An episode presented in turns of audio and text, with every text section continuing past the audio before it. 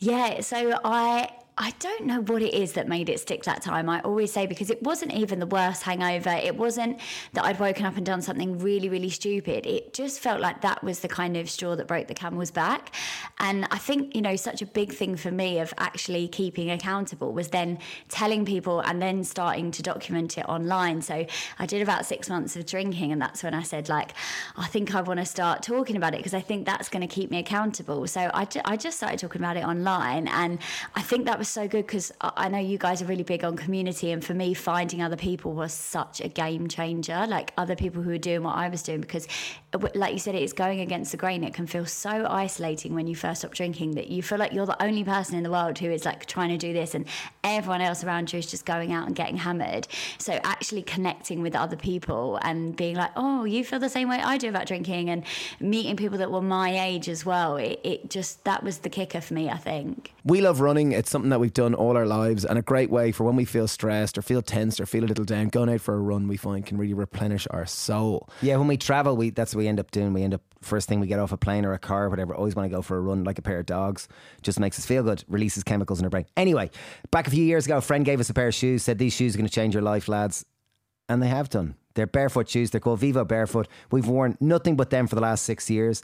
And I found them to be wonderful. They really have enhanced my foot strength. And subsequent research has shown that by wearing Vivobarefoot shoes over in a matter of months, you'll increase your foot strength by 60%. The muscles in it actually build. There's a wide toe box so you can spread your, your toes out, which will encourage more grip and you're less likely to develop um, bunions. And they have minimal soles. So that means two mil soles, so super, super low and which means that you've got it really helps with your alignment. You know, if you think about it, your feet are the foundation of your body. Your feet, your knees sit on top of that, then your hips, then your spine, and then your head. So it all starts with your foundation with your feet. So when your feet are flat on the ground, it really, really helps. I've certainly found it myself. My feet are stronger. My alignment is better. I used to get pains in my knees from yoga from doing the lotus position. I don't get them anymore.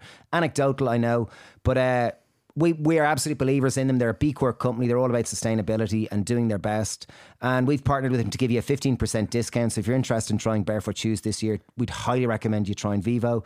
If you One, use the code HappyPear15 at checkout, one really cool part is that there's no risk. They're often a 100 day return policy. So you can order them, avail your 15% discount, and then 100 days later go, nah, not for me, and return them. No questions asked. So. And they have full range for kids, for adults, for going to the office, for we wear the hiking boots on the farm all the time. They're great. They're like worker boots, and we run in them. We ran 50 kilometers there in their trail running shoes there a few months ago. And uh, yeah, they're great anyway. So Happy Pear 15 is the code to use at checkout if you ever want to check them out. VivoBarefoot.com. Hello and welcome to the Happy Pear Podcast. We're delighted you joined. We really, really are. And the Happy Pear Podcast, if you don't know, it's all about health, happiness, community, and really having conversations of meaning that really help benefit your life. Um, so this being the fourth of January, everyone's obviously had New Year's resolutions, yada yada, which I always think is a bit like fluffy. Um, I remember last year you guys were saying, "Oh, I'm going to meditate more," blah blah blah. I don't think you actually did do that either. You did you? Uh, I think we did. Yeah. Yeah. Well, no, I think your more? I think your one was to meditate more. My one was just to go a little slower but and have a bit more space. I think the issue, yeah. and I'm not saying like fly to space, but it was more like just to have a little bit more space in my life where I can reflect and ponder and write. I just think I find a life reflected on is so much more valuable than just being in the weeds. Yeah, and it moves slower because you're actually taking in what's happening. Yeah, yeah. However, what I want to add to that or counteract with that is if you say that how, you need to kind of measure it because how is it measurable? Maybe you did nothing before and then you did one day of it or the whole day last year and then or the whole year last year. But that's like, is that good enough? I started yeah? journaling. Okay. And journaling obviously requires time. So journaling, that's a lovely time to reflect. And I definitely do. I find, and maybe it's just how my often kids. do you journal? And do you have to do it a certain amount of time? That's my question. I don't beat myself stacks, over. So he does it on the toilet in the morning. Exactly. Generally. And but I also sometimes I do it in the evening or when I'm waiting for Sab to come to bed, I'll write three pages and I'll just, you know. But my point is, is that you did that book, Artist Way, right? And that made you journal at a certain time. 84 days. Yeah. And I think that's the key to actually having a New Year's resolution is that you need and to formal accountability. You, some yeah, degree you need to measure it. Like, be it, um, you know. So myself and Lucy, uh, who we work with, we did one together the other day as and as accountability towards each other, and we broke them down into. Oh, she was saying you you like a long chat, yeah, like yeah, the way yeah, it was, was deep. really good. Oh, about your goals. Yeah, yeah, and we broke it down into you know family, friends, love life, work, um, hobbies, and tangible things for each. So, you know, for example, one of yours could be, um, oh, I I really want to read more. This year, I want to read more. Okay, how many books are you going to read? Two books. Yeah. And that's actually something you can tick off. So we did loads of small things, but we measured them. Except I found we used to do that. We used to look at our every aspect of our life and write like unachievable, unrealistic. Yeah, but that's wait, wait, unachievable. wait, hang on, hang on. I'm not finished here now. We'd write all these ma- big mad goals like me and Steve would, and we'd journal them all down. Like the same way Harold, like Harold asked, "What were your goals last year?" And I said, "I've just got one goal. I want to like be nicer to myself, or whatever it was. It was something like that." And Harold would like, "I've got 35," and it was like, "I've got five for every aspect of my life." And it was like, "Oh my god, I used to do that." And like, and then I'd use this as whip to beat myself up over because there's just so much coming at you. Like certainly when you've got young kids, it's very demanding that you aren't as autonomous as you are to read books or to go to the gym or do these other things. So Yeah, but that's a classic happy pear twin thing because you guys always go. I say let's go for a thirty minute run. Steve's like, okay, well, like let's race and add in sprints at the end. So it, it's like instead of looking at all these things, like make them actually like you know, for example, two books in a whole year. One of the books could be a picture book. It's far I read more. two in achievable. last or I just read audiobooks. Or uh, like Listen that's to that's how I and I've probably listened to two books this I month. I don't think you can use the term "I read audiobooks." that's. I, I think that's for anyone listening. Please, pl- I consume. There you go. I consume. there you go. And I think that is. But okay, on your point here that you were doing with Lucy about goal setting and whatever, a 2018 study at North Carolina State University of more than 700 people found that participants in a weight loss study who enrolled with a buddy lost more weight than those who did it alone. uh, that is literally to my point. So that's why me and Lucy are accountability buddies for our New Year's resolutions. Because to your point with that, A buddy, yeah, A buddy 95% is- more And likely on, to on the on that topic, so anyone who's clicked on this um, podcast obviously is curious about alcohol and how alcohol affects your mental health and your relationship. And on that note, we are starting our alcohol free challenge. It's literally starting on the 6th of January. This is a 28 day and it's about re-establishing your relationship in terms It's not of about alcohol. giving up. It's not about like this is the last drink I'm ever going to have. It's just taking 28 days to take a break to actually question how alcohol affects your and a bit overall like well-being. a bit like Sarah said there is that like you need a structure. You need some kind of structure. And a bit like me I've started journaling this year and it was because I had a structure to get me started on it that kind of held me accountable and I had Sam checking up on me so I did have an accountability buddy. So the whole idea with this 28 day challenge it's on our app our membership app where you've got for the full year you've got access to all our courses the community recipes and support that is supporting you to sustain this lifestyle. So um, we're doing a and on the topic of uh, of having a buddy we're doing a buy one get one free until the 6th of January or until the 5th of January. So you could sign up now and get one to give to a friend, and then you've got two of you to do it. So do check and then we also out. have an alcohol-free challenge starting later in the month, isn't it? No, there was On one the on the third and one on the sixth. One of the sixth. Okay, Nice and try sixth. though, Steve. uh, but you, if you have uh, get access to our app, you can still have access to the content of the Yeah. alcohol free time. Yeah, you all just probably round. won't start it with everyone else, but you can act, you can do the Uh, and and as you'll discover, like in the conversation with Millie, just the importance of community and having an environment that supports you. And the whole idea with the, our app is to have a digital environment to support you to be healthier and happier. And sometimes the idea is like, okay, I'll do it. I'll just stop drinking. But it's actually to just stop is harder than we think. And what the course does is it gives you. Um, It's more you find the like-minded people and the support, and you can see the challenges that you think you're the only one having these challenges. That oh my god, I'm so boring because I give up alcohol. Or, what do I actually do on a Friday night? Like I save all my money so I can go drinking on a Friday and Saturday night. What do I How do you go on a date without alcohol? How do you meet someone Yeah. like I don't? If I hang out with my friends, we're just going to go drinking. Like it, the, all these things which you think are only unique problems to you, everyone who's kind of given up drink for a period has had to deal with these. So together, there's so much more. You know, if you want to go far, if you want to go quick, go alone. If you want to go far, go together. That's an old proverb. I do think that applies to loads of things. yeah well, anyway, without further ado, shall we give them? Millie? Yeah, so ladies and gentlemen, we give you the wonderful Millie Gooch. Millie is someone that she goes into her story, so I don't need to get into that, but she's a She- wonderful voice for anyone who's considering their relationship with alcohol anyone who wants to have more confidence, have more integrity, and to improve their mental health. She is powerful. You're going to enjoy this one. and she's the founder of Sober Girl Society. Yeah. which is wonderful. Uh, she'll get into the sh- yeah, and she's written a wonderful book called Sober Girl Society Handbook. So, uh, without further ado, we give you the wonderful Millie Gooch. Millie, this is great. We're really delighted to have you, genuinely, and on a subject we are so passionate about in every sense. I really, really do believe it. You're a great spokesperson. Oh, thank you. Thank you so much for having me. Honestly, it's it's a privilege. And there's not many young female voices in this space. Like there are some female voices, but there's very few young Women ones. voices. Yeah, well, female 'Cause and like- women. oh yeah, same, okay, yeah, same thing. Yeah, yeah. you know, typically they're, they're quite interchangeable. Yeah, no, there's not actually. I think, especially, I started talking about this subject like five years ago when I was like 26, and at that point, there just there wasn't anyone really. I'm a bit older now, a bit older and wiser. So that would mean that you are 31 now. Did I do my son's I am. correct Good there? maths. Great. Good one. maths. Okay, great. I think we definitely have to start with. Can you give us a context? Okay, so for anyone listening, so Millie Gooch, 31. Okay, now obviously the title of the podcast said about alcohol free or whatever we, we choose to use it. What? Uh, tell us, tell us your story. How did you get into this, or what was you know? Because it's not something you're, you're going against modern society. Modern society, when we're struggling, when we have challenges, we typically are celebrations. It's always fueled. Alcohol is typically the center of most social endeavors, at least in the northern hemisphere. Um, for you to kind of discover living without alcohol, you're very much going against the grain, and to be a, to be a spokesperson for it as well is totally against the grain. How did this come about, Millie? Yeah, so I mean, that was my life for so long. Alcohol was at the very centre of my world. And I think that really started when I went to uni. So I think with our university culture, there's just no option of you not drinking, or at least that's how you're kind of made to feel when you get there. So I kind of, my heavy drinking really started at uni. And I was a bit of a nothing drinker before. I'd obviously had drinks at family parties and whatnot. But when I got to uni, I was like launched into this nightlife culture. And I worked in bars and I worked in clubs. And it just, booze was just everywhere. And I became quite a binge drinker. Like that was my speciality, as it is most students. And binge So meaning I was- binge meaning kind of just getting drunk one night and not drinking for a couple of nights and then getting drunk again and Exactly, yeah. So, like, when I went to uni, it was when Geordie Shore was at like the height of its popularity. So, it was very like that going out, getting mortal culture, and you know, making a complete show of yourself, and then just waking up the next morning and then being like, oh, it's fine, don't worry. So, that was kind of how my drinking started, really. And then when I left uni, it just didn't stop. And I, I went to work in media, I worked in PR, and I really started suffering from blackouts as a big thing for me. So, I would go out, I wouldn't remember large portions of my night. I, I would wake up and be like, I don't know how I got home. And that was quite scary for me, but clearly not enough to deter me.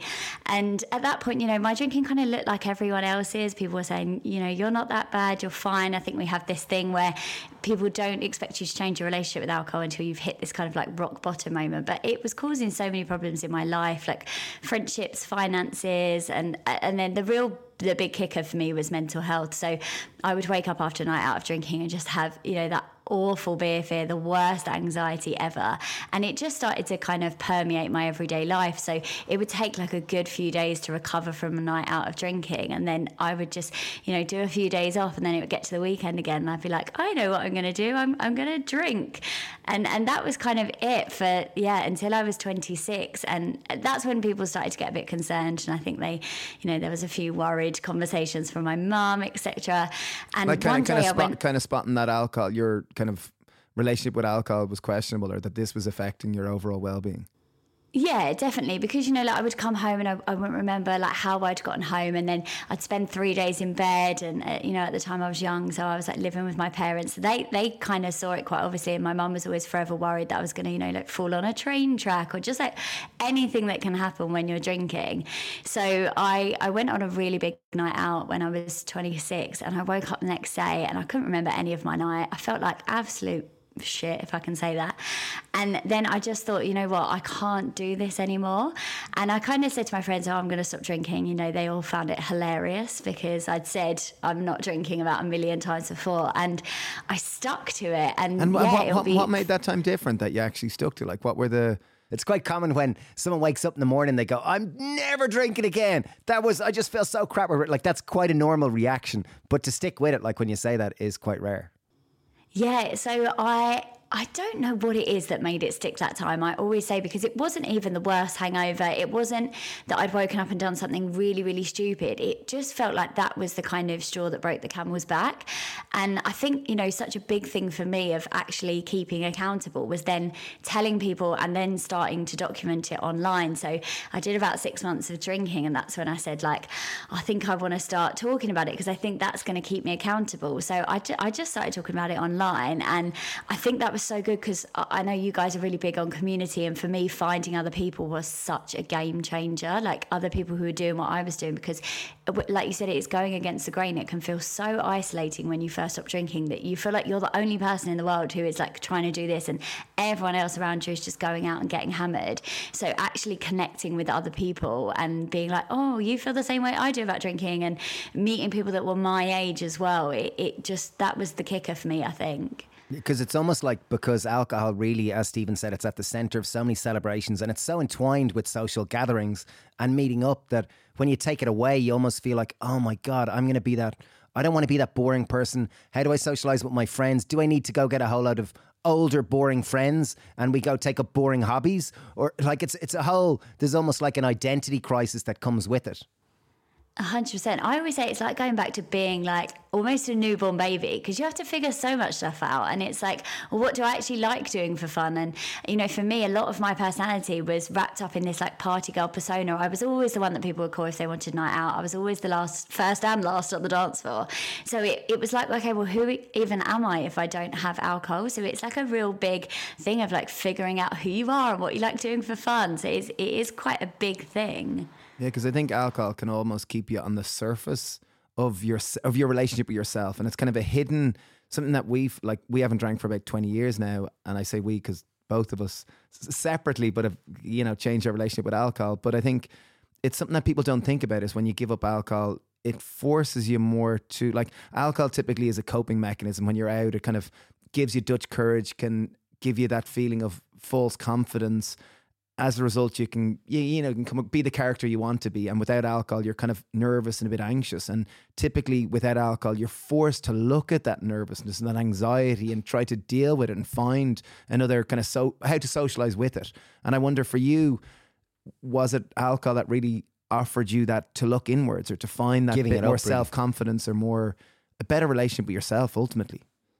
Yeah, definitely. I always say, I think because I was relying on alcohol for so much and, and especially confidence, I never really grew that confidence of my own. I always say it's like it's synthetic confidence. You drink and then you feel great, but then the next day, once someone's taken that drink away from you, you're back to where you were, which in my case was, you know, like quite insecure, lacking in confidence. So actually, I've found, although not easy from the beginning, over time, I've really grown in confidence within myself because I can't rely on that substance anymore. So I have to go out and have to force myself to speak to people and I have to be in those uncomfortable situations. And afterwards, I'm like, oh, do you know what? Like, that was fine. I can do that. And then you just kind of keep doing it. And the more kind of experiences you've got in your library of doing stuff without alcohol, the more confident you become and you know that you can do other stuff. It's so true. And have you found as a result that your your social circle has changed and your habits have changed and your pastimes have changed?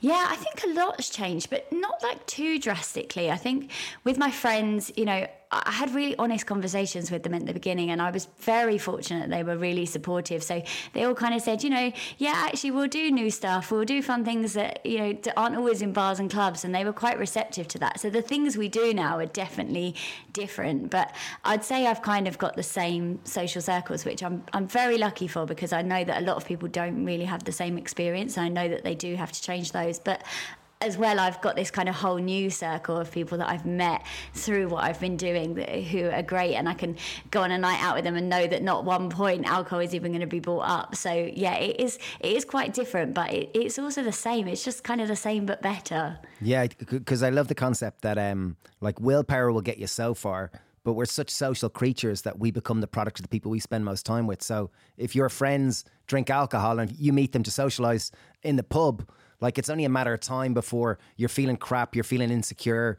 That you know, unless you're really, really, really disciplined, you're more likely to be the product of that environment and drink alcohol. Whereas, what, what certainly what we found in our own experience 20 years ago when we gave up, we kind of had to change our friends group because all our friends were we just socialized with drinking beer and that was going out and that was the whole social thing. So if we weren't doing that, we didn't really have anything else to do. Like, because men, certainly in our experience, that was what it was. So we, kind of had to consciously cultivate another friend group because we had, we hadn't just changed, given up alcohol, we had changed to a vegan diet. So we were complete weirdos. So you know that that was our experience with it and that was easier and i think it's that that idea of and that would be people's fear anyone listening here who's going okay okay, yeah, maybe like it's not a bad idea to maybe change my relationship with alcohol. Like, but do I need to be boring? Like, do I need to get all new friends? Or like, how do you deal with that? Or what's your experience with that? Yeah, I think the this the boring thing always gets me. I think I've spent the last five years trying to like squash that that myth because I think for me, you know, my life, I was just going out every weekend doing the same thing, not really remembering it, like going to the same dingy bars and clubs, being spending the whole weekend hungover. And now my life is so varied, and I do so many different things, and I meet so many new people, and I find it hard to ever think that my life is boring because I just have so much time and like energy, and I do different hobbies and things like that. Whereas my life is just on a hamster wheel. So I think I think the sober is boring thing is is just needs to be left in 2022. I think we'll just get rid of that. But I think I think it is hard because I, I think you're right in that there are some kind of gender differences as well. I think women can be more receptive to, to doing other things and fun stuff. But I think sometimes it is harder for men because there is that like pub culture that it's not as acceptable to say to them, oh, do you just want to go for a coffee? And I, I think that's quite a difficult thing. So I think there needs to be a lot more men talking about this subject because currently there are a lot of women talking about it, and I think it would be great next year if some if some sober men could come forward and start talking about their experiences. Oh, I like that because maybe, maybe we see the world like through. Obviously, we do see the world through men's eyes, but I, I always think there's not that many women talking about it because I know lots of lots of men that talk about it. So I think this is wonderful. I love on your TikTok you're doing wholesome, fun activities just to show people that you can actually have fun outside of the pub and outside of being hungover and to show that it's like I watched one there where you're going to that inflatable um, place and it was just like but it was just so simple that you you framed it in the kind of concept of wholesome fun ideas that fun doesn't have to be in the pub with your mates getting drunk and you know talking Going off- to the best nightclub, or like now we're coming to New Year's Eve, and it's like people will be going for looking for the perfect option for the most, you know, incredible New Year's Eve. Whereas wholesome fun is not really on most people's agenda. There, you know, I don't know. Yeah, I think that's the thing. I, I never want to, like, I'm not preachy about people giving up drinking. I don't think we should all stop drinking, and I'm not trying to make people stop drinking, but I, I want to encourage people to get more mindful about their relationship or just understand their relationship with alcohol. And I think when you're doing that, you have to come from like an attractive place. Like, people want to be attracted to something else. So, the wholesome fun idea was just to show people, like, actually, there is other stuff out there. You don't have to go out every single weekend. I'm not, I'm not doing TikToks that are really preachy and lecturing people to like put down their drink. I'm just saying, actually, if you want other stuff. And I think what I found as well is the more I kind of realized there was a world out there, the more I was, you know, like attracted to sobriety because I was like, this is great. I can do all this fun stuff rather than someone lecturing me of this is why you shouldn't drink. I think to come at it from the other perspective is is more helpful to people. Yeah, That, that that analogy of uh, like Shawnee who's here with us, he always says you attract more uh, bees with honey than you do with vinegar, and I- and I think that's Exactly. exactly what you're talking about is being a lighthouse and an example because we all look at Instagram and social media and kind of you see, oh my god, people are out doing this and doing that, whereas wholesome fun I think is a really nice to try to attract people into other activities because I, I remember when when we had changed, given up alcohol, it really was like now I look at our lives 20 years later and our days have shifted. Like, whereas we were night owls that used to spend lots of time partying and it was all weekend associated and it was kind of living for a Friday night. Oh my God, thank goodness it's Friday night. We can go for a drink and we can finally like be who these real versions of ourselves. Whereas I look at my life now and it's kind of stacked where almost like a lot of the fun can happen between 7 and noon, like 7 a.m. and noon. Like that's where there can be so much endorphins and serotonin and chemicals released in our brain from swimming in the sea and running. And, you know, there can be all sorts of just really fun things happening. And then I'm usually in bed by nine. So I'm, I'm a boring Yeah. old person now. I'm with you. I'm exactly the same. Yeah, yeah, yeah. So, so what are so even Could you talk about some of the wholesome fun activities which you do and what you found? And have you found that your life has shifted away from party girl? Obviously, you can still be party, you know, the party version of yourself. But have you found that you've you're more regular? Like your your mental health is more consistent and your day is more consistent. Yeah, mental health is so much better. And I think you kind of touched on it earlier when you said, you know, it, it, when you take it away, it forces you to look inwards. And I think there is this misconception that you'll stop drinking and your mental health will be absolutely fantastic. But for me, that wasn't necessarily the case. It was kind of like taking away the thing that I was using as almost a band aid. And then I was like, okay, right now I need to actually deal with this. So I kind of went to therapy and tackled all those things. So, like, mental health is so much more consistent. And I just think I'm able to deal with those emotions. If I felt anxious and I'd been drinking and I I was hungover, they would just spiral. Whereas now I'm very good at being like, okay, this is happening. I feel like this. I need to go out and you know have a walk, and I just feel like I've, I have a bit more control over my emotions because when you when you put a substance in your body, that it kind of changes that you don't necessarily have the full control that you want to. So I think consistency has been such a big one for me. I always say like when I was drinking, my days would be like a two, then a ten, then a one, then a nine. Whereas now I'd say every day is like at least a six or seven, just like really consistent across postkasse vår. And I, you know I've discovered so many things with wholesome fun. I think when you stop drinking, you you find the activities that you love doing, and, and for me, a lot of that was actually going back to things that I love drinking that I loved doing before drinking kind of became my default for fun. So got back into hobbies that I used to do that I'd kind of neglected, and but there's, there's just so much out there now. I think the world is starting to cater for this kind of like activity culture and people wanting to do more stuff than just bars and clubs. So I mean, there's so many things that are popping up these days. Inflata Nation being just one of them. But there was like a million. I get invited to so many fun stuff, and I'm like, I can't believe that's a thing. Like immersive experiences, and there's just so much out there. That's a nice one. I like that. Yeah, because I, I, I always growing up, you know, so often a question was asked, at least when we were younger, like, what are your hobbies?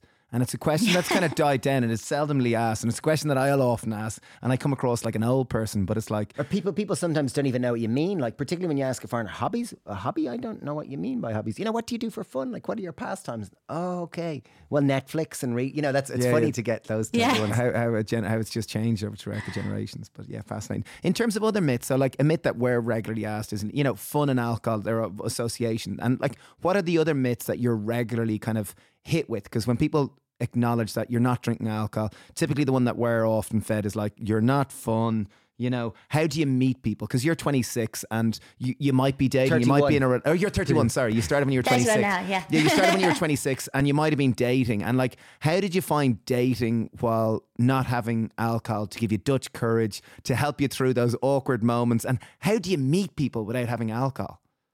Yeah, that is definitely another myth because people say to me all the time, Oh, I'd really love to stop drinking, but like I'm single at the moment, how would I do it?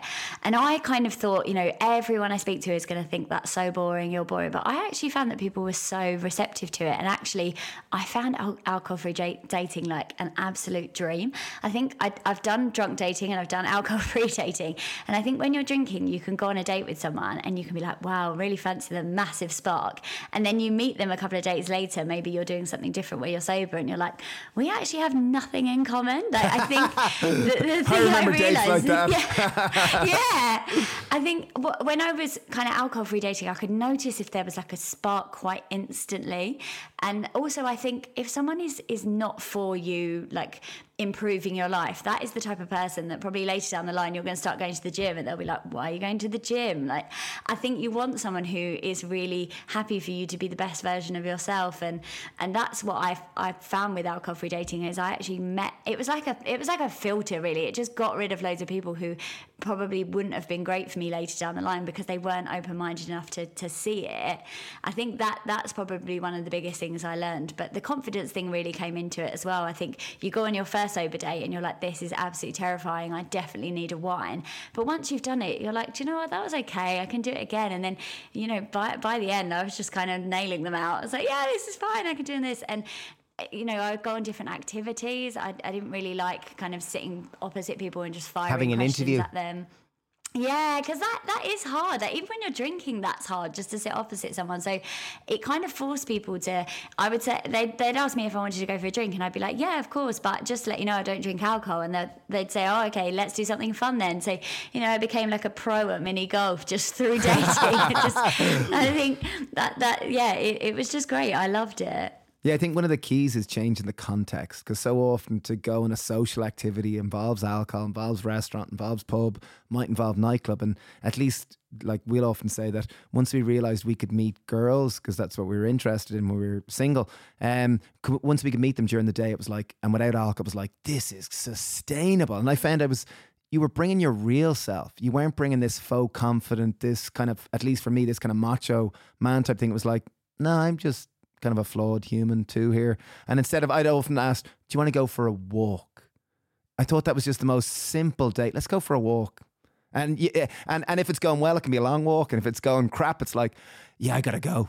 You know, there's, there's ways out. I always thought it was a really, it was a nice simple, democratic, inexpensive, low risk way to spend time with someone. Yeah, I completely agree. I always say in the most like cold way, it's actually more is an efficient way to date because I would go on these dates when I was drinking, would spend the whole night. And I think when you're drinking as well, you kind of feel a bit locked into it. You're like, well, strap in, I'm here now. So you, you do the date, maybe spend a few days like recovering from it and you don't want to date for a bit. Whereas, like you said, if you go for a walk or something like that, or a You coffee, could pack three like dates say, into an evening.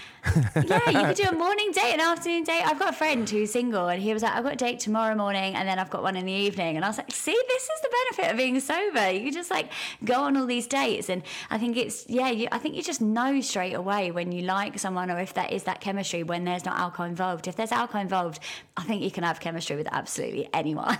That's Yeah. a great angle for selling alcohol free living. It's like you can pack in more dates. yeah, Well, well, you're I- looking more everything. Yeah, yeah, I Yeah. think that's yeah. Well, I, well, I would think ultimately it comes down to your relationship with yourself. When I can, I, when I can reflect back to myself, you know, before when I used to drink and then after drinking, like I think ultimately it's about having a better relationship with yourself and connecting more to the truer version of yourself, like the more authentic version of yourself. Because certainly when I think back to myself, I definitely did use it as a crutch. It was definitely a social crutch. It made me be the person who I thought I should be, or who I thought my friends wanted me to be. Whereas there was this much kind of quieter, much more kind of scared version of myself, which was definitely the more authentic version of myself. And and I just find that by giving it up, and I'm not saying that people need to give it up indefinitely, but for me and Steve, we gave it up for two weeks, and that two weeks ended up being 20 years, and it's still been the case because we connected. It, it somehow took away that that kind of diffuser or something that that filter, and it made us kind also, of it was an excuse. It gave you an excuse the following day. Oh, sorry, I was drunk. That's not really me. Whereas suddenly you were actually held accountable. You didn't have this excuse. It's like, no, no, no, I'm here and this is me. Yeah, you can't get away with stuff anymore. You're, you have to be very like present and on it. But yeah, I think you said what you said is key. I think it, it helps you get in touch with yourself. I know so many people, and, and myself included. I used to think I was such an extrovert. I was like, I love going out, love being the center of attention, love people. And actually, when I stopped drinking, I was like, I think I like sitting indoors.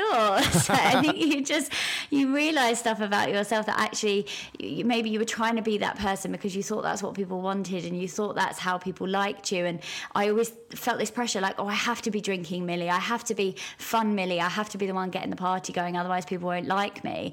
And then I think, again, that's another myth. When I stopped drinking, people were like, oh, God, we're so glad you stopped drinking. And I was like, oh, but I thought, I thought you really liked that Millie. They're like, yeah, we do. But we, we like this Millie more because it's like the actual Millie. So I think that was that was a big thing for me is realizing I didn't always have to like show up and be the center of attention and be the one, you know, leading the charge. Yeah, because I think it can uh, it can fuel that kind of bigger version of yourself, if you know what I mean. Whereas I think we connect more through our insecurities and our flaws, and I don't really feel that well. Whereas when you don't feel well and you drink alcohol, it sometimes masks it because you're you become that inflated version of yourself. Whereas I think it's easier to connect with people when you go, no, I don't really feel great. You know, I feel a little sad or I feel a little heavy, and people are more like, oh wow, tell me more or whatever and then you can have more authentic real conversations. Whereas if you go out and you're feeling crap and you drink beer and then suddenly you feel better then it, you know you're on talking about other stuff so Yeah, and I think that's what so many of us does. We uh, do. We just use it as like a coping mechanism, and then we don't deal with those things. So it's not making anyone's mental health better. If you've actually got a problem, you go out, you just drink, and you go, it will be fine, and you don't actually deal with it. I think there's a, I think it's Clemmie Telford says a great thing about it's like control underwear, like Spanx. You can keep like stuffing it in, but at one point it's like gonna come out, and I think that's that is what happens with a lot of people. They will drink, they will push their emotions down, and they keep pushing, and then one day it will just like erupt. So if we're not dealing with these kind of feelings as they come up, we're just being like, you know, it's fine. I'll just go out. I'll get pissed, and and it doesn't it doesn't help the situation. It just stops you thinking about it for a little while, and then you have to deal with it in the morning while you're hungover and feeling sick. Yeah, so, so for anyone listening here, one of the things which I certainly get from it, and I guess it's been so long for us that I, I often don't for, reflect on it, but it seems like that it almost you connect. One of the big benefits is connecting with the more authentic version of yourself, and there is an element of having to face, like there is an element, a, a period of discomfort where you would have usually been gone out on a Friday night or a Saturday night, or you might have had a glass of wine every evening to relax, and now you've got to kind of look in the mirror and go, okay, well, what makes, what do I like to do? What actually do I like to do? What do I want to spend my money on if I'm not spending it on a bottle of wine or going out to a nightclub? Like, what actually makes me happy? And you've got to answer these questions, which are sometimes difficult, like, because, you know, society almost makes out that you should know what you like. You know, you're 25, you're 30, you're 40, you should know what you like. Like, you should know yourself at this stage. Whereas I think we're all fumbling along doing our best in this game called life. Yeah, absolutely. I just think a lot of us don't feel like we have a choice when it comes to drinking. It just it's automatically something that we do. And you know, we were saying it's tied into every celebration, but it's also tied into every commiseration. You know, if you're at a funeral and you raise a glass to someone or you're heartbroken, your friends will say, Come out, you know, let's go drinking. It's tied into absolutely everything. So there's almost that element of like, oh well, it's just something that we do. It's it's as as much as eating as it is. You know, I think it, people just get in that cycle of never thinking that actually there is an option to not drink. I think I used to feel that at times. I was like, well, I couldn't not drink because, you know, what would I do? What, you know, everyone else drinks. It, it can really feel like there's just no other option. Yes. and you started a society. You're, you're a sober girl, sober society, and it's largely aimed for girls, isn't it? Can you tell yeah, us about that? So and, and did you start it largely to, to kind of support others through this journey, at least, or even to at least question their relationship with alcohol? Yeah, so I started in 2018, and it, you know when I started it, it was it was from a place of helping other people, but in a way, it was also a bit of a selfish project because I needed to meet other people as much as I felt like other people needed to meet other people because I wanted to make friends and I wanted to find other people who you know wanted to do fun things, and my friends were so supportive. But I always say it's a bit like being the single one when like all your friends are married. They can be really really supportive, but they just don't get it. So when they're kind of like saying things like, "Oh, don't worry about it, it'll be fine," you're like, "Okay, but you don't get it." So I wanted to like meet other people. So I started Sober Girl Society just thinking, you know, maybe 10 of us can chat about alcohol free wine or give each other advice on sober dating. And then it just escalated. And I never thought it was going to be my job. I just thought it was going to be like a fun little Instagram page that, that I started because I'd seen really great kind of communities online, you know, centered around diet culture or, or veganism, but there, there just wasn't anything for kind of, especially young women talking about not drinking. So I thought, oh, you know, I know how to use Instagram. So I set it up and it just snowballed. So now we run events across the country. So we do loads of fun stuff as well. It's not it's not like you come and sit in a room and you have to talk about, you know, your deepest, darkest, drunkest stories. We we try and tackle the problems that that people face when they come to not drinking. So, like a big one, people said, "Oh, I could never go sober because I could never get on a dance floor without a drink." So we were like, "Okay, that's cool. We can tackle that." So we started running like dance classes where people can come and learn how to be confident and we do like bottomless boozeless brunches and we just want to do like all the fun stuff really so it's not it's not a recovery program but it, there's loads of tips and resources but it's mainly a community for women who don't drink That's amazing. It's so cool. And do you find it's it spans all ages, or is it typically a demographic of twenty five to forty year old women? Yeah, I think that is probably typically our demographic, especially when it comes to coming to meetups. But in terms of who follows the page and who interacts, it is from you know people who are 17 to people who are like 80 it, it goes across and it, it, there's also so many reasons why people don't drink so it's not just for people who have you know given up drinking because their drinking was getting bad. It's people who aren't drinking because they're on medication or because they're having surgery or they've never been drinkers. Maybe they don't drink for religious reasons. Like we have a whole host of, of people who don't drink. And I also say, like, it's not just for people who don't drink, it's also for people who want to drink more mindfully, whether that's, like, you know, cutting down, taking a few weeks off, doing dry January, because I think it's important that people can feel included and can get the benefits of the resources without having to declare that they're going completely teetotal. You know, we're not militant about people coming to the events who maybe still have the odd drink, but if they want to do fun stuff that doesn't revolve around drinking and they want to meet other people who don't just want to go out every weekend and get completely hammered, then they can come along. Brilliant. And what's it called again? Sober Girl Society. Sober Girl Society. And it, it kind of runs largely off the Instagram page, and then you do have a website with all the events and whatnot. Yeah, so Instagram mainly, and then we have the website, and then we have the Sober Girl Society Handbook, which is the book that I wrote, which came out in Jan 2021. So it's like a Bible of everything that I know about not drinking. She's amazing. I want to read that. I'll send you a copy. Yeah, I'd love to read it. Genuinely, I think it's wonderful because you remind me of a good friend of ours, Andy Ramage. He's uh, he's done the same. He he started one year no beer. Um, and he's been a great voice. More like it's been definitely attracted more to men, but I'm sure there's lots of women. But you know, as yours is very female and women focused, his was um, more general, but definitely uh, uh, more men. You know, one year no beer, beer is more men, drink more beer. So yeah. Yeah, But we can we can totally relate to the that selfish reason of starting something for to make it easier for your own life. Like ultimately, why we started the Happy Pear, we wanted to change society, but we also wanted to change society so it supported us. Yeah, it- it's it's you know it's it's altruistic, but it's also highly selfish as well. And it's ultimately like that. We all become a product of our environment, and the more we can shape our environment so that it'll support the healthy choice or the choice that we want, the easier it is to make it sustainable. Yeah, exactly. Like there's so much stuff that I wanted to do as well in terms of like I would go into a pub five years ago and I would be treated kind of like a second class customer because, you know, I, I I could only have like a Diet Coke, but I really wanted to change that that pubs offered great non-alcoholic options so that I could go in and you know buy a couple of non-alcoholic beers. And so I kind of used the platform for that and encouraging change around that and trying to change this mindset that that sobriety isn't boring so that then I also get less people saying oh god that must be so boring. So yeah it is it hopefully changes it to help make other people's lives better but it also means that I don't get all the negative comments that I used to Yeah, and it sounds like I guess you live in a bubble now because obviously, if you're kind of a spokesperson for this, you're probably surrounding yourself with people and hearing living in your own echo chamber. So you think the whole world is changing. Oh my goodness, there's so many non-alcohol, non-drinkers or whatever.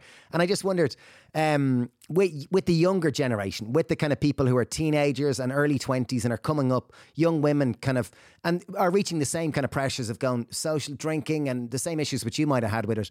Do you find that there is a shift and there is a slight change, or are you too biased to even comment on that because you're living in a, in, a, in an echo chamber? I think there definitely is a shift, and I only really know this because if I do interviews for certain papers that have different demographics, the comments I receive vary greatly. So when I do a great podcast that has, you know, a millennial or Gen Z audience, people are really receptive, people are great about it.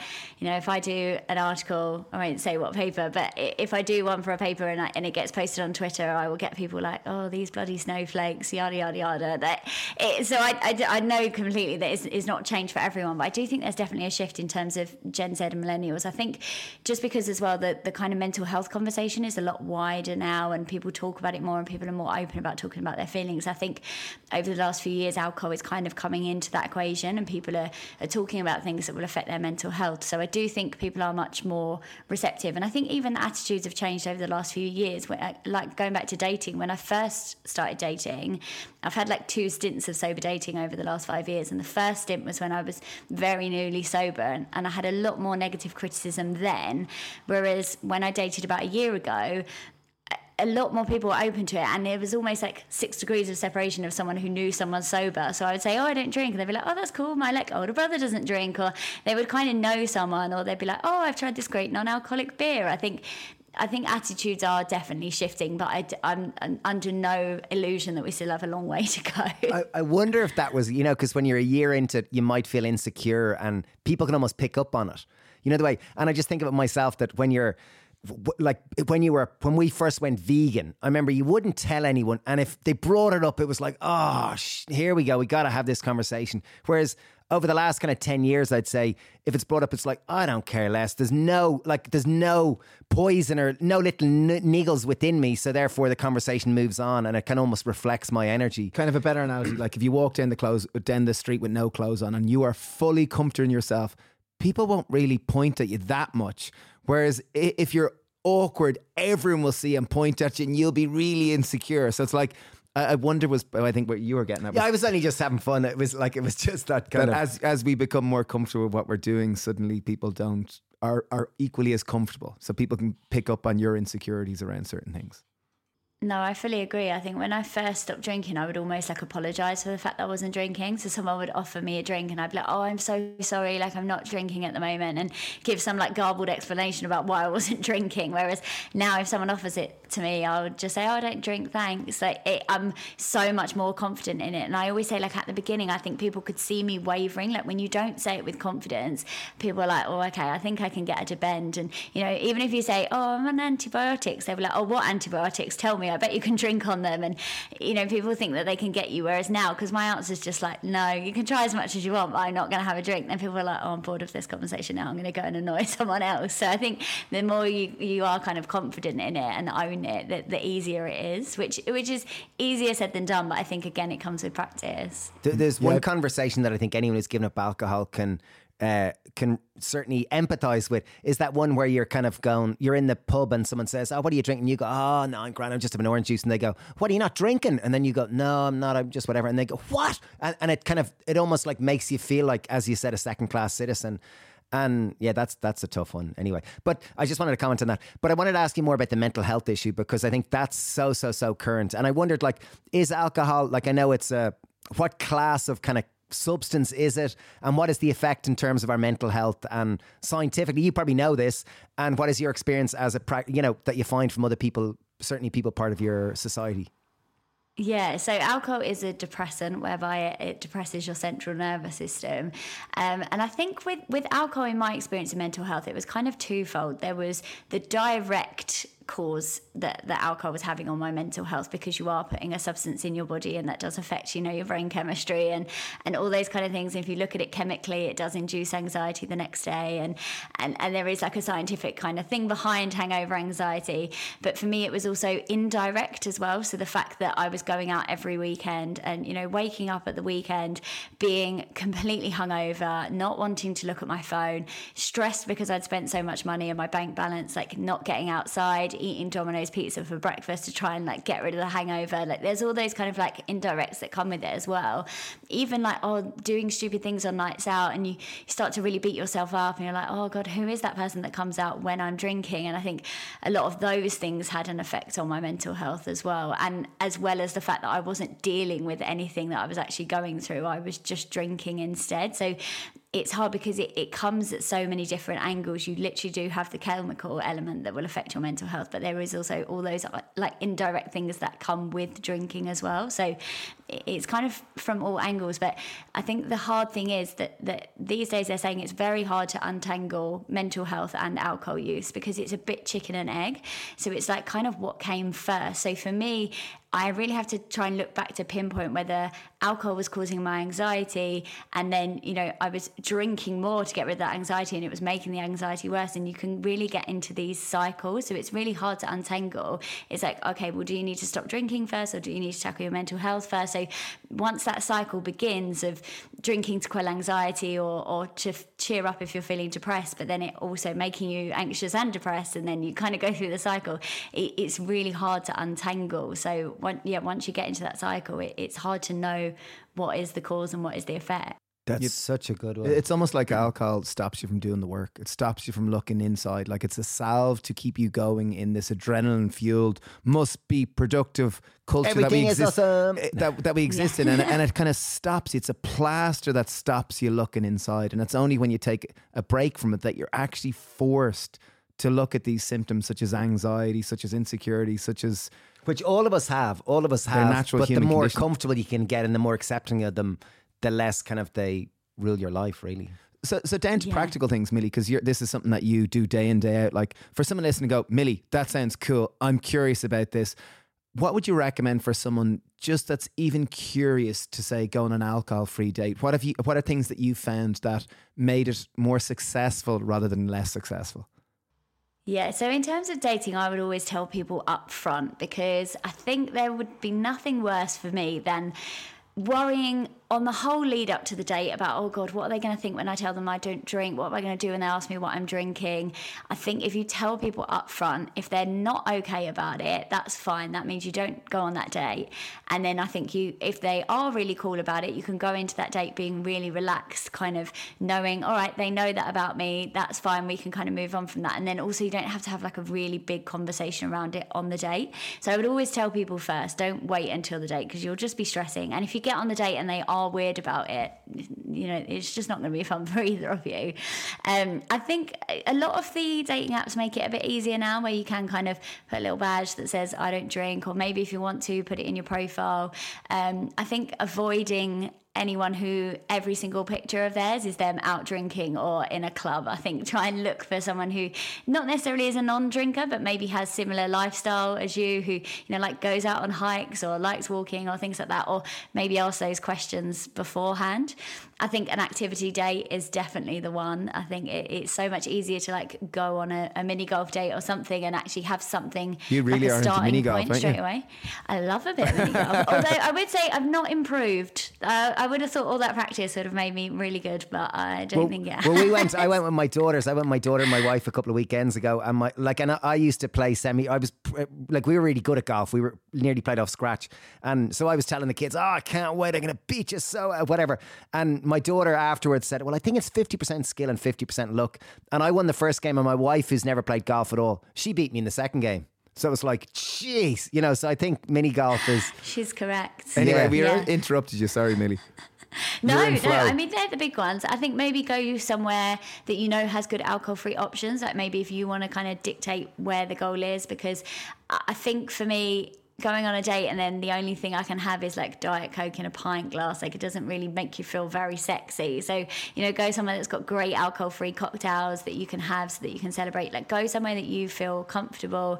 And I think have an exit strategy because I think if, if it is too much, you always need, you know, like the friend to ring you to say that they, you, they need you urgently. So I love always that. have an Exit strategy is a great one. And, uh, Yeah. and moving moving even away from dating, and somebody's listened to this and gone, okay, Millie, I love what you're saying. That mental health bit, that I just that rings so true to me. Like, how would you recommend? Because you must deal with this day in and day out People are going, right, I'm curious. It's now, it's coming into Christmas. January is the perfect time, obviously. How would you recommend for someone to start? Like, what are the basic, simple steps? Yeah, I think the first thing is to get mindful about your relationship with alcohol because I think, like we've said, it is just a default. Like a lot of us just do it because everyone else does, or it's something that we've always done. But I don't think you can change your relationship with alcohol until you actually understand why it is that you drink. So maybe you drink for confidence. Maybe you drink because you think that everyone wants you to be this kind of party person. Maybe you drink because you don't know how to socialize with other people. And then, really, they're the things that you kind of need to start looking at. So if you are drinking for confidence, okay, what can you do to kind of grow that confidence? Maybe you need to go to talks or seminars, or maybe you need to read books on confidence, or maybe you need to go to therapy. Like, I think it's interrogating those things. It is, for me, the first step. I think if you don't understand why you drink, and there is a great quote, I think it's Professor David Nutt who says that people drink for two reasons, which is to increase pleasure or decrease pain. So for increasing pleasure, it's like, oh, because people are drinking for fun, because they enjoy it. And if you're decreasing pain, it's because you drink for stress or you drink because you're overwhelmed. So just figuring out why it is that you drink, I think, is, is the first place to look at. And asking the classic questions of like who what where like are there places that you that you end up drinking more than you wanted to? Are there people that maybe trigger you? You know like this christmas is there one auntie who's always asking you why you're not married yet and that makes you want to go and down a bottle of rosé like what what are those things that kind of trigger you to want to drink? I think understanding that is is the place to start That's, uh, a, that's a great one though. That auntie that asks you that question, like, are you or just or someone that asks you that question that is going to bring up anxiety, and you drink to avoid the pain of that anxiety. I think that's David it- Nutt's comment. and if, and if someone's starting and kind of going, okay, right, I'm curious about this. Do you typically kind of say, okay, well, try it for two weeks or try it for a month, or what is the lead in? And, and should people kind of go, okay, I'm just doing it for two weeks, and you kind of give recommendations of going, well, like if you normally go out on a Friday or Saturday night, you've got to kind of reflect on what are your hobbies, what are your pastimes, what do you want to do, you know, because you need to get pleasure from other things. If you were always living for a Friday or a Saturday night, you need like what are other? How do you deal with this when people ask you? Yeah, I think people don't like to hear this, but I always say 90 days, I think is is the one because I think, you know, I'm a massive advocate for, for things like dry January because I think anyone changing their relationship with alcohol, even for a little bit, is great. But I think with things like that, you might not encounter some of those milestones. Like if you're just doing it for a month, you might say, "Oh, I'm not going to date for a month," or "I'm not going to go out for a month." Whereas if you if you do it for three months, it's likely that you are going to have some of those kind of like social occasions. Maybe you've got a wedding, and you know maybe you there will be a stressful week at, at work within that. I think 90 days for me is is a good time to experience a lot and really understand your relationship with alcohol. I think if you do 30 days, it's brilliant, and especially the physical effects of doing 30 days off are great.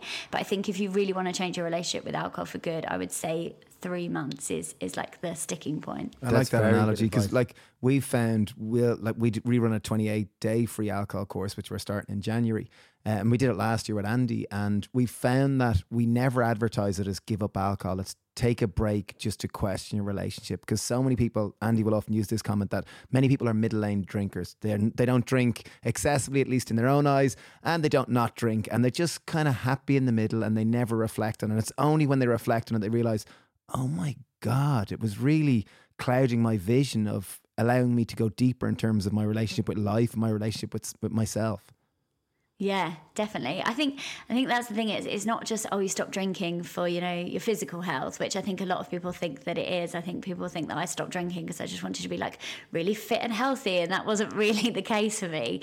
I think it is such a great tool for getting to know yourself more, improving your mental health, getting a bit more clarity on like life and what you like doing. I think there's so much more to it than just like not drinking. Mm, yeah, yeah. Is is sober hair a real thing? Sober hair, apparently, uh, yeah. So um, it, basically, it's to do with like the mineral uptake. Alcohol like disrupts the process of like being able to uptake the minerals. So if you stop drinking, apparently your hair is supposed to get very luscious. Which, as someone who bleaches their hair constantly, I can't really attest to. But it is it is meant to be a thing. But there, there's loads of there's loads of kind of myths and also like a bit of proof in in lots of things. I remember when I stopped drinking, so I've got blue eyes. People would say to me, "Oh, your eyes look really really blue," and I was like, "I think they're just like you know trying to give me a weird compliment." And then when I looked into it, there's this whole idea of like in Chinese medicine that your liver is connected to your eyes. So obviously, if your liver is like not clouded with loads of alcohol, it's going to make your eyes look brighter. And I was like, "Oh, maybe there actually is some truth in it." And you know, I read in a book that actually alcohol helps you tan better because something to do with alcohol and your uh, your vitamin B. Again, I think it's you need vitamin B to tan, and it, it stops that process or something like that. Anyway, you tan better if you're not drinking. So when you're on holiday and you're on that 15th pina colada and you're not getting a tan, that is why. Wow. Okay. Okay. So we got sober hair. We got tan better, better mental health, more But, authentic but I think. I think the biggest thing is, and uh, and it's often that people don't think about it. As you said, people think you give up alcohol because you want to get fit or you want to get healthier, you want to lose weight. But the the real truth that we found, and it sounds like you're very similar, is that you end up having better mental health and you're more consistent and you have a better relationship with yourself, which ultimately is how we experience the world. Yeah, because probably alcohol tends to be that thing that steps in the way of you becoming a better father or writing that book or signing up for that triathlon because oh, I'll do I'm just a bit hungover or I'm going out on Friday night. I don't want to sign up for this park run on a Saturday morning. You know, it can often be that one thing that steps in the way for you kind of realizing your actual dreams like you know we all have there's an inner six year old in each one of us that like maybe mine was to play for Manchester United or whatever it might have been You're still working on it, Dave. You're no, going to get that, there. that one that one was a, that that was really a childish dream. But just to even to try to start on the journey of these dreams and see if they're actual reality. And sometimes alcohol can be an excuse. It can get in the way or cloud the, the actual process of actually starting on this journey and realizing, showing up and seeing if it's gonna if it's a possibility or not. Yeah, I always say I think now I'm the person that actually does what I said. Like what I I said that I was going to write a book for years and years and years, and I never even like put pen to paper. And like I studied English, I'd always wanted to do it. And then when I stopped drinking, I was like, I'm going to write a book. Like it's just for me, alcohol was such a barrier to like you say all those things. And and now I'm actually a, a person who is true to their word, and, and I think that that builds a lot of like trust with yourself. Like I used to really beat myself up because I always said I was going to do these things, and I never did them because I was too pissed or too hungover. Whereas now I actually say I'm going to do something and I and I do it. And I think, like you were saying with the, the, about being a better father and things like that. I don't just think it's your relationship with yourself. I think it's also your relationship with others. Like I'm such a better friend now. I was always that friend that would like turn up at my friend's baby shower and be like, "Where's the bar?" And and now I turn up and I'm like, "Can I help with anything? Like, where's your nan? Does she need someone to speak to her?" Like, I'm, I'm just. I'm more present. I don't cancel plans because I'm hungover and I remember things. And, you know, if my friend's got an important doctor's appointment, I'm not too hungover to remember to give her a call. Or eh, it, it's just made me, I think, a better daughter, a better friend, a, a better everything, really. That sounds class, and I, I guess it's integrity. You know, better Yeah. integrity with yourself. And they say integrity leads to confidence because therefore you can be a lot more consistent and you know you can rely and trust on yourself. So I think they're two massive ones integrity, better self integrity, and better confidence, which I guess that's. Everyone wants that. Yeah, I want more of that. Well, well I guess everyone kind of goes, yeah, that sounds really nice. So, Yeah, it- I'll this- some of that. It really is. This is wonderful. I'm, uh, yeah, I, I think your work is brilliant. Yeah, yeah. And for anyone listening to find out more about your Sober Girls Society, just online, go on Instagram, Sober Girls Society. And Yeah. your book is the Sober Instagram Girls is Society. the best place. Yeah, Instagram. The website, we've got a, a community blog on the website which has got loads of like helpful things, lots of blogs from other people who've stopped drinking. I think one thing I always wanted to do was make sure the community wasn't just my voice because there's so many different stories around why people give up alcohol and their alcohol free journey. So there's loads of like blogs of, of different people. And even in the book, I made sure that I interviewed lots of different people. So there's lots of stories and perspectives from people who gave up alcohol for completely different reasons to why I did. And you call the book the Sober Girl Society as well. It's called the Sober Girl Society Handbook. So Handbook, it's a very like practical manual. So it's it's less there is a lot about, you know, giving up drinking, but it's more how you can do it once you stop. So there's everything from like how you can do a sober festival to how you can do a sober wedding. Lots of tips on dating in there. It's obviously my specialist subject. I liked your one about wearing a big hat. I liked your one when you're going out and you to deal with drunk people that you don't want to hang out. Wear a big hat so they're kind of Yeah. You're you're in their face or they, they can't get close to your face. Yeah, see, COVID was a good one for that because you could be like, oh, don't get too close to me. And people really kept their distance. Now that one's gone, it's like, okay, big hats are fine. Or pretending you're ill. If people get too close to me when they're drunk, I'm like, oh, I think I'm coming down with something. Don't get too close. That's a nice one. I'm sure COVID probably helped kind of move things on a little bit because obviously, certainly in Ireland, the pubs were closed for, I think it was nearly a year and a half. Like there was no pubs or nightclubs. So I think it definitely did change how people had to socialize in certain circles anyway, because there was no public houses, you know? Yeah, they, they, it's it's funny because the, the pandemic kind of had a mixed uh, effect on people's drinking habits. So you either got people who kind of got really curious about not drinking, were were only social drinkers, so therefore weren't really drinking at home, and and then actually thought, oh, maybe I don't need it altogether. But then you had this kind of other half, which was that people who had traditionally just been social drinkers started for the first time being at home drinkers, and we're still kind of seeing the knock on effects of that of people who had got into the habit of drinking at home and kind of still ha- like have those habits now, especially people who are still kind of working from home or doing you know half in the office, half at home. So the pandemic had a really good effect on some people's relationship with alcohol, but for others it, it kind of escalated it. So I think yeah, we're still kind of seeing the the effects of that really. Wow, yeah, it really is. It's great. Um, I think what you're doing is brilliant. I really do. And and last final question, final question. Do you see a difference? Obviously, you work with women, and that's kind of your who you surround yourself with. At at a kind of macro level, is it more like is it is do women drink more than men, or do men drink more than women at a complete macro level, or is that very much dependent your on the country?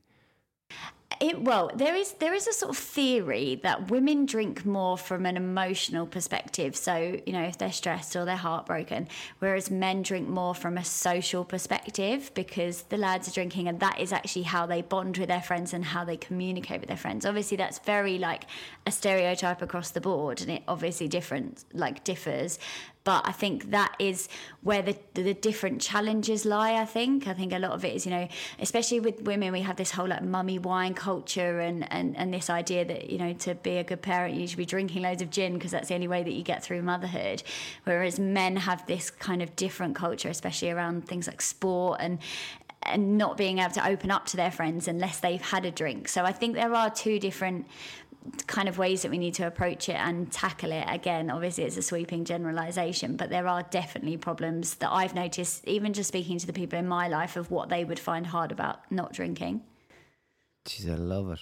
I love it. It's brilliant. You're Nice You're really answer. inspiring. You really, really are. Oh, And- thank you. And final thing, any big events that you've got coming up which you'd like to tell anyone about? Any like they're obviously UK based, are they? They're all in person UK Yeah. events. All UK based. I do want to get to Ireland this year. Great. Come join us but, for a uh, swim. Yeah. And yeah, can- I would love We can that. have some I would kombucha on the beach or tea. Oh my god, I'm obsessed by kombucha. I Oh, drink great. far too much of it. I Oh, we love ferment it. loads of it here. You could organise Yeah. an event in Ireland. Uh, I know Andy did one. He he had a meetup and they all went for a sunrise swim and came for porridge. I think he did two of them. So you could you could try if you've got members in Ireland, you could try something like that. Yes. Okay, that's a deal. I'm coming down. But we've we've got loads on this year. So yeah, we, we normally have a couple of events a month. That a lot of them are based in London and Manchester. That seems where we we have quite a big audience. But we, we do them all over. We've done them in Bristol. We've done them in lots of different places. So the best place is just to look on the Instagram page. We have a link in the bio that says where you can find all our events. And we also run every Saturday. We have virtual calls as well. So if people are in other parts of the country, they can still join in and meet meet other like-minded women. Brilliant. well done, Brilliant. Millie. Millie, you're fabulous. Thanks so much for taking the time to chat to us. and Oh, thank keep you up so your much for much needed me. work. Yeah, really, it's brilliant. Oh, thanks, guys. Thank you.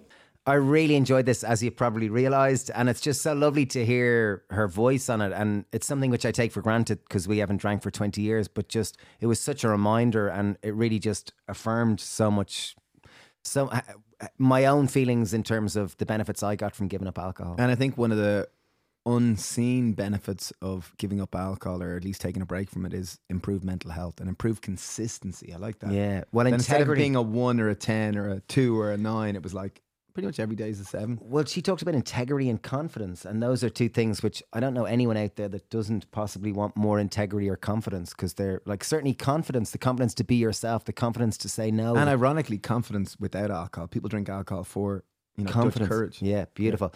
Um, so yeah, if you enjoyed this, we've got our alcohol free challenge starting. We're doing two of them. We're starting one on the third of January and starting one on the sixth of January. Why are you doing two, Dave? Uh, two separate ones, just two separate cohorts, because some people might be ready to join on the uh, the start of January, and others might want a little bit a little bit more space to finish off the cans in their fridge or whatever it is. And the whole idea is that everyone starts them together and we create this community that supports each other. Because as you heard there, community is so important to support you when taking a break from alcohol. And it's literally at 28 days. It's not about giving up. It's just about re-establishing a relationship and then seeing how you feel from there. so where do people find out more details? Um, you get it on our app. It's all on our app where you get access to all our courses. You can join for a year or for a month. There's full two different plans. And if this is before the 5th of January, we're doing a buy one, get one free. So you could join and get a friend to join. and if you can sign up from the website, it's just better and it's easier for you. Yeah, so details on our website, thehappypear.ie. And thanks, Mel, for joining for this. Millie's brilliant. Do check out um, her, Her work, her community. book, I her think it's brilliant. I really think it's so important. Sober Girl Society Handbook is the book or the Sober Girl Society on Yeah. Instagram. So thanks for joining and wishing you a wonderful day, evening, morning, whenever it may be. Bye. Bye, bye, bye, bye, bye, bye.